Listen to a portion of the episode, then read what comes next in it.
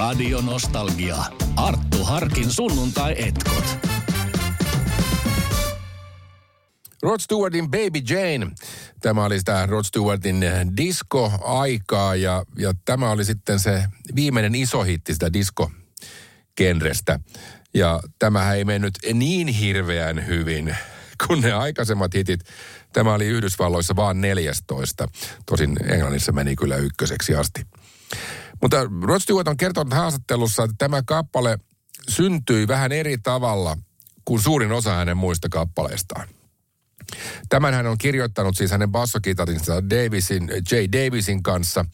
Ja tietysti tästä biisistä kuuluukin, että tämä, kun tämä on tämmöinen diskotyyppinen bassovetoinen kappale, niin kyllä tässä basso aika pääosassa on. No joka tapauksessa hän kertoo Guardianin haastattelussa, että äh, suurin osa hänen kappaleistaan sävelletään niin, että että hän, hän saa sävelen, joko hän tekee sen itse tai joku muu. Ja sitten hän alkaa vaan bändin kanssa vetää sitä biisiä, hän laulahtelee siihen kaiken näköistä ei-sanoja, jota humma, ha, humma, hum, vaan siinä sävelen mukaan ja pikkuhiljaa sieltä alkaa sitten kehittyä siihen kertsiin joku lause, joka siihen sopii. Ja hän sanoi, että yhdeksän tapausta kymmenestä, niin siitä tulee sitten biisin nimi. Ja siitä se lähtee rakentumaan. Mutta välillä hänelle käy niin, että hän vaan, hänelle vaan putkahtaa joku hieno ö, laini mieleen, jonka hän kirjoittaa sitten ylös ja myöhemmin sitten, kun sopiva sävel tulee, että tähän se sopii, niin hän käyttää. Ja hän sanoi esimerkiksi näistä tapauksista, kun ö, näin on käynyt, niin esimerkiksi Young Turks ja Baby Jane. Eli Baby Jane oli semmoinen, joka hänelle oli jostain putkahtanut mieleen tai tarttunut mieleen mukaan, että joskus teen kappaleen Baby Janeista. Ja niin hän teki. Rod Stewart aloitteli musiikkiharrastuksen soittamalla huuliharppua. Ja monien kanssa erilaisten tilanteiden seurauksena ja aikamoisen sattumankin seurauksena näitä tähtiä syntyy niin, että ne pääsevät kasvukäyrälle niin sanotusti. Niin kävi myös Rod Stewartille. tammikuu 64 Rod Stewart oli odottelemassa Twickenhamin juna-asemalla junaa, kun hän oli juuri käynyt katsomassa Long John Bardian All Starsin konserttia. Sattumalta samalla asemalla oli myös herra Baldri itse ja kuuli, kuin Rod Stewart soitteli huuliharpulla hänen kappalettaan Smokestack Lightningia. Hän sanoi, että tuuppa tänne meidän kanssa istuskelemaan, kun toi mun biisi lähtee ennen kivasti tuolla huuliharpulla. Sitten kun Baldri kuuli, että Stuart laulaakin tuon huuliharpun soiton lisäksi, niin hän tarjosi hänelle töitä 35 punnan viikkopalkalla. No, kun Stewartin äiti suostui tähän hommaan, että nyt voi sitten lopettaa päivätyöt ja lähteä harrastamaan musiikkia niin kuin rahasta, niin näin siinä sitten Stewartista tuli pikkuhiljaa artisti. Hän oli kovin ujo ja tämä tämä polku oli aivan oikea, että hän sai niin kuin vähän tukea ja pääsi olemaan bändin kanssa mukana. Hän oli myös ö, mies, joka kovasti puunasi itseään tässä vaiheessa, alkuvaiheessa uraa, ja sen takia häntä kutsuttiin myös Rod the Modiksi. Radio Nostalgia. You Wear It Well oli hyvä jatko Maggie meille. Jos ihmettelet, että tässä lauluissa on yhtenäisyyksiä, niin se todellakin pitää paikkansa. Siinä on paljon osia ja ennen kaikkea sovitus, joka on tietysti otettu varmasta hitistä Maggie meistä heti seuraavana vuonna käyttöön. Ja tekijätkin ovat sanat, samat. Ei pelkästään Rod Stewart, vaan myös Martin Quittenton oli mukana tekemässä myös tätä biisiä, niin kuin Maggie meitä. No, Rod Stewartilla on ollut aina taito tehdä ainakin se yksi hitti joka levylle ja tältä levyltä tämä oli juuri se iso hitti. Tosin tältä levyltä Never a Dull Moment tuli toinenkin hitti Angel, mutta se ei ollut lähellekään samaa luokkaa kuin You Wear It Well. Jota on myös spekuloitu siitä, että mistä tässä loppujen lopuksi lauletaan. Rod Stewart ei ole ikinä sitä kertonut. Puhu, puhuuko hän oikeasti jostain asusta, koska tässä niin kuin ikään kuin tehdään kirjettä entiselle heilalle ja vähän heitetään kehuna, että you wear it well. Puhutaanko siitä jostain mekosta, jonka hän on antanut ehkä joskus lahjaksi.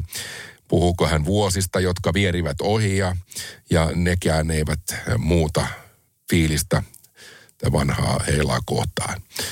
Joka tapauksessa Rod Stewart onnistui tässä hyvin. Englannissa mentiin ykköseksi, Yhdysvalloissakin siellä 13 ja aika suuressa osassa maata maailmaa kiv- kivuttiin sinne kärkisijoituksille. Rod Stewartin alkuurassa oli paljon hauskoja hyviä sattumia, jotka vetivät häntä eteenpäin.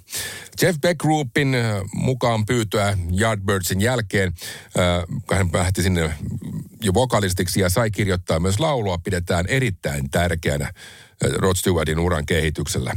No, hän eteni siitä eteenpäin, hän vaihtoi siinä bändiä niin, hän rupesi tekemään myös omia soololevyjään. Pari ensimmäistä niistä eivät vielä lähteneet mihinkään valtavaan lentoon, mutta saivat ihan kohtuullista vastaanottoa. Ja sitten hän perusti myös bändin Faces siinä kavereittensa kanssa, joka teki jo sitten jo pientä USA, USA-kiertuettakin. Mutta vasta 71 hänen kolmas soololevynsä Every Picture Tells a Story teki hänestä niin sanotun kuuluisuuden. Ja siinäkin kävi oikeastaan niin kuin sellainen pieni sattuma, että B-puolelle sinkusta Reason to Believe napsahti semmoinen kappale kuin Maggie May, joka sitten alkoi saada radiosoittoa ja teki Rod Stewartista ison nimen. Radio Nostalgia.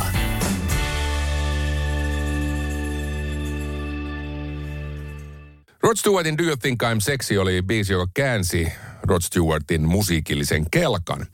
Sitä ennen hän oli tämmöinen kova rokkari balladimies. Monet muistivat hänet edelleen niin Faces-bändistä, joka oli rockibändi ihan selkeästi. Mutta Rod Stewart, äh, hän teki musiikkia niin usein, että hän tuli bändin luo ja sanoi, että hän haluaa jotain tämän suuntaista. No, hän oli myös ihminen, joka hyvin tarkasti seuraili, mitä maailmalla tapahtuu ja mikä nousevat listalle ja mitä kannattaisi tehdä. Ja hän myös fanitti kovasti Rolling Stonesia. Niinpä Rolling Stonesin Miss You-hitti kolahti hänelle ja hän sanoi että bändille, että nyt pojat, tehdäänpä tämän tyyppinen kappale. Mutta hän haluaisi siihen vähän tuota disco-meininkiä, koska se tuntuu olevan nyt kovasti muodissa. Näin on kertonut bändin drum, rumpali Carmin Apris, joka sitten teki tämän loppujen tämän kappaleen. Äh, tai ihan kokonaan kyllä apuvoimia, mutta hän nämä faktat mukanaan meni kotiin ja löi kasaan vähän melodiaa ja, ja äh, noita sointuja. Lähestyi ystäväänsä, jolla oli studio, äh, Duane Hitchinsia ja meni sinne vähän viilaamaan lisää ja sitten tehtiin pikku demo, joka sitten soitettiin Rodille. Ja Rodihan tykkäsi ja sen jälkeen mentiin hienomaan pidemmälle ja Rod teki sitten tähän tuon kertosäkeen. Bändi soitteli tätä sitten kovasti edes takas ja, ja saatiin pikkuhiljaa kohdalleen. Mutta sitten kun sitä ruvettiin tuottamaan eteenpäin, niin, niin laulun tekijä Duen on sanonut, ja tietenkin tämä, myös tämä säveltäjä Carmen Apris, että siinä vähän katosi se alkuperäinen juttu. Eli se Rolling Stonesmainen soundi, jonka bändi sai aikaiseksi, koska sinne lisättiin sitten niin paljon erilaisia kiippareita ja kongia ja bongia ja kaiken näköistä lisärumpua ja jousta niin se täyttyi niin täyteen, että se ei enää kuulostanutkaan yhtään Rolling Stonesilta, vaan enemmänkin sitten juuri diskokappaleelta. Mutta ei se väärin mennyt, koska se nousi numero ykköseksi ympäri maailman. Rod Stewart teki markkinointimielessä aika teräviä tempauksia ja oli siinä mielessä aika lailla niin sanotusti edellä aikaansa. Hän muun muassa tyyliään vaihteli juuri sopivasti. Hän teetti joistakin levyistään tuommoisia 12-tuumaisia erikoisversioita, joita painettiin vaan rajoitettuja määriä, joten niistä tuli keräilykappaleita. Tätä eivät muut vielä tässä kohtaa harrastaneet. Ja lisäksi äh, hän, äh, hän teki semmoisen nerokkaan jutun, että hän teki videoita melkein kaikista biiseistään. Englannissa se oli jonkun verran jo tapana tehdä näitä musiikkifilmejä tai videoita. MTV hän oli vasta tulossa. Ja äh, amerikkalaisten mielestä se oli outoa, mutta he yhtäkkiä ymmärsivät, että kun näitä hittejä Rod tuli numero ykköseksi, kun niistä oli video, että hei, tässähän onkin joku kulma. Ja hän oli ehkä yksi niistä hahmoista, jotka loppujen lopuksi auttoivat koko MTV-ajatusta, eli tämä Music Televisionia mennä eteenpäin. No, sen lisäksi, äh, hän, kun hän teki näitä liikkeitä, niin esimerkiksi vuonna 1979 hän sai ö, useita Grammy-ehdokkuuksia, itse asiassa kolme. Ensinnäkin uh, Do You Think I'm Sexy oli paras pop uh, vocal mies. Ja lisäksi paras diskoäänitys, ja se oli itse asiassa ainoa vuosi, kun diskoäänitys ehdokkuus ja palkinto edes jaettiin. Mutta lisäksi hänen vanhat parinsa olivat myös riemuissaan siitä, että hän sai myös parhaasta rock vocal performanssista Blondes Have More Fun biisistä ehdokkuuden. Eli hän oli ehdokkaana kahdessa eri genressä. Kuvaa hyvin Rod Stewartia. Radio Nostalgia.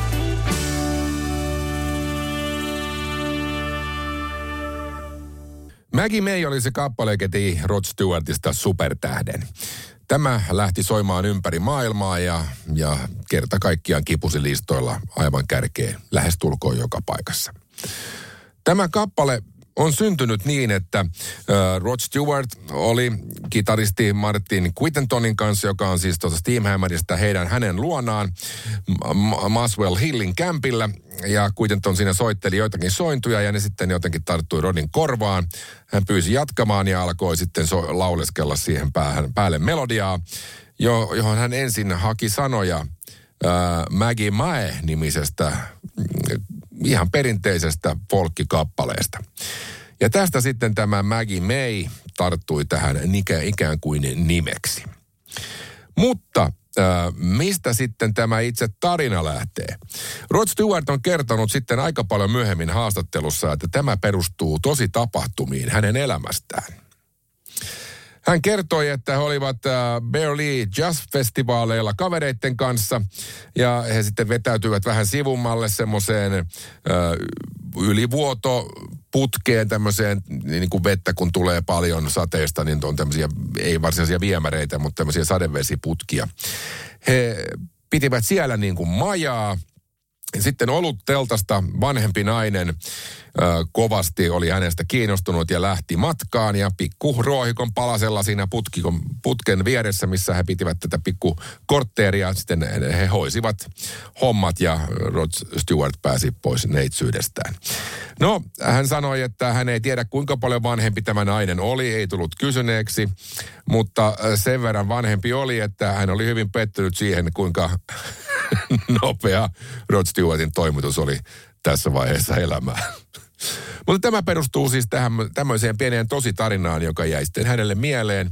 Ja siitä hän halusi tehdä sitten kappale, joka kertoi tämmöisen nuoren miehen suhteesta vanhempaan naiseen, joka sitten alkaa tuntua siltä, että se onkin jonkinnäköinen paino, painolasti, vaikka alusta tuntuikin mukavalta. Näin siis syntyi Rod Stewartin Maggie May. Rod Stewart on hyvin tämmöinen ajan pulssilla sormensa pitävä kaveri, jota on pidetty hyvin luovana ja älykkäänä. Ja tästä kertoo myös hyvin hänen kertoma tarinansa uh, Rod the Autobiography-kirjassa, jossa hän siis kertoo oman elämän kertaansa. Vaikka mies on tietenkin vielä täysissä voimissaan, mutta silti hän tämmöinen kirja julkaista. No hän kertoi, että sinä aikana, kun hän oli siinä kovimmin äh, pinnalla 70-luvulla, niin yksinkertaisesti huumeita vetivät kaikki. Niitä kuului musiikki piireissä ja vähän muissakin piireissä, kun pidettiin hauskaa, niin, niin vetää. Kokaini oli muodikas huume siihen aikaan, mutta Rod oli sitten älykkäänä kaverina hieman huolissaan siitä, että mitä se tekee hänen nenäonteloilleen, koska sehän ei kovin hyvää tavaraa siellä ole, öö, niin hän pelkäsi, että hän voi menettää äänensä tai ääni muuttua sen huumeiden käytön takia. Niinpä hän keksi hyvän kuvion, millä hän välttää tämän. He hakivat äh, apteekista flunssalääkkeitä, jotka olivat tämmöisissä pienissä kapseleissa. He avasivat nämä kapselit, siinä on se kaksi osaa, kaatoivat flunssalääkkeen pois ja laittoivat sinne sitten pikku hipaisun kokainia tilalle. Ja he eivät suinkaan syöneet näitä tai juoneet näitä veden kanssa, vaan he työsivät ne hanuriin. Siellä se sitten suli ja lähti sieltä liimakalvasti mukavasti liikkeelle ihan samalla lailla kuin nenään kiskaistuna. Radio Nostalgia.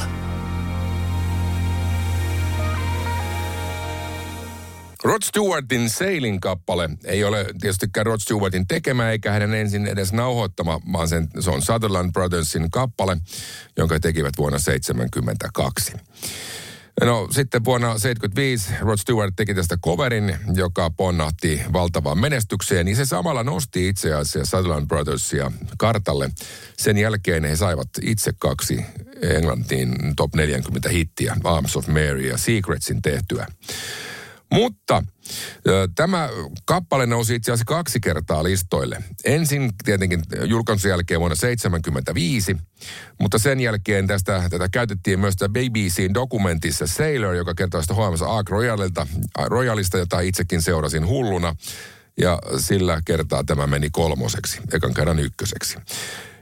Yhdistetyt myynnit näistä kahdesta piikistä ovat yhteensä melkein miljoona sinkkua, mikä on Rod Stewartin parhaiten myynyt sinkku koskaan. Hän on tunnustanut 2010 haastattelussa, että hänen tapanaan oli aina ennen esiintymistä, oli sitten lavalla tai tuolla studiossa, niin ottaa yksi paukku. Eli heittää yksi näkäräinen, niin se vähän rentouttaa ja sitten homma lähtee toimimaan. Mutta silloin, kun hän teki tätä Muscle Showsissa äänittämässä tätä sailingia. Hänet herätettiin aamulla, että nyt on niin kuin miksaukset tehty, että tulepas kiskasemaan. Se on, että mitä, mitä ihmettä, että kello on 10.30 aamulla, että eihän, eihän tätä tähän aikaan muutenkaan lauleta. Nyt tarvii ottaa sitten tämä drinkki, pikku näkäräinen, että pääsee laulun hommiin. Teet, me ollaan Alabamassa semmoisella alueella, jossa ei ole alkoholia. Niinpä hän joutui tämän kiskaisemaan ilman perinteistä näkäräistään ja ö, hän sanoi, että tämä on ainoa kappale, jonka hän on tehnyt niin, että hän ei ollut sitä yhtä paukkua. Ehkä tämä sitten, tämä erikoinen pikku lisä teki tästä sitten kappaleesta niin suositun, että se tuli kaikkien aikojen paras myynti, mitä Rod millekään kappaleelle. Rod Stewart oli nuorena melkoinen hulivili ja kouluaikana äh, hänellä oli myös maine, että hänellä oli aika herkkä vatsa. Ja hänellä ei oikeasti ollut, mutta tämä liittyy tarinaan siitä, mitä hän oli keksinyt tämmöisenä pikku äh, roikaleena, miten pääsi livahtamaan sitten koulusta iltapäiväksi harrastamaan musiikkia, eikä sitä tyhmää koulunkäyntiä. Hän nimittäin keitti tämmöisen reseptin. Otetaan äh, tuommoinen pikkuinen kulho, joka on yleensä, tota, hän käytti tämmöistä Shiphamin meat paste, tämmöistä kulhoa. Se otetaan tyhjänä, sinne napataan pikkaisen, kun koulussa oli melkein joka päivä perunamuusia, niin pikkasen perunamuusia lautasen reunalta. Sitten laitetaan ihan pikkasen pureskeltua porkkanaa, vettä ja sekoitetaan. Ja sitten kun sopivan hetken tullen, otetaan tämä pikku kulho taskusta, mäjäytetään tämä mössö koulun pihalle ja heitetään pikku oksuääni perään. Ja sitten opettaja tulee paikalle ja toteaa, että voi ei. Kyllä se on taas niin, että pikku Rodilla on taas maha pipinä. Lähdepäs kotiin. Kekseliäistä, kekseliäistä toimintaa. Arttu Harkin sunnuntai-etkot. Valitun suosikkiartistin musiikkia nostalgian päivässä ja lisää viikonloppuna. Parempi sunnuntai alkaen kello 13.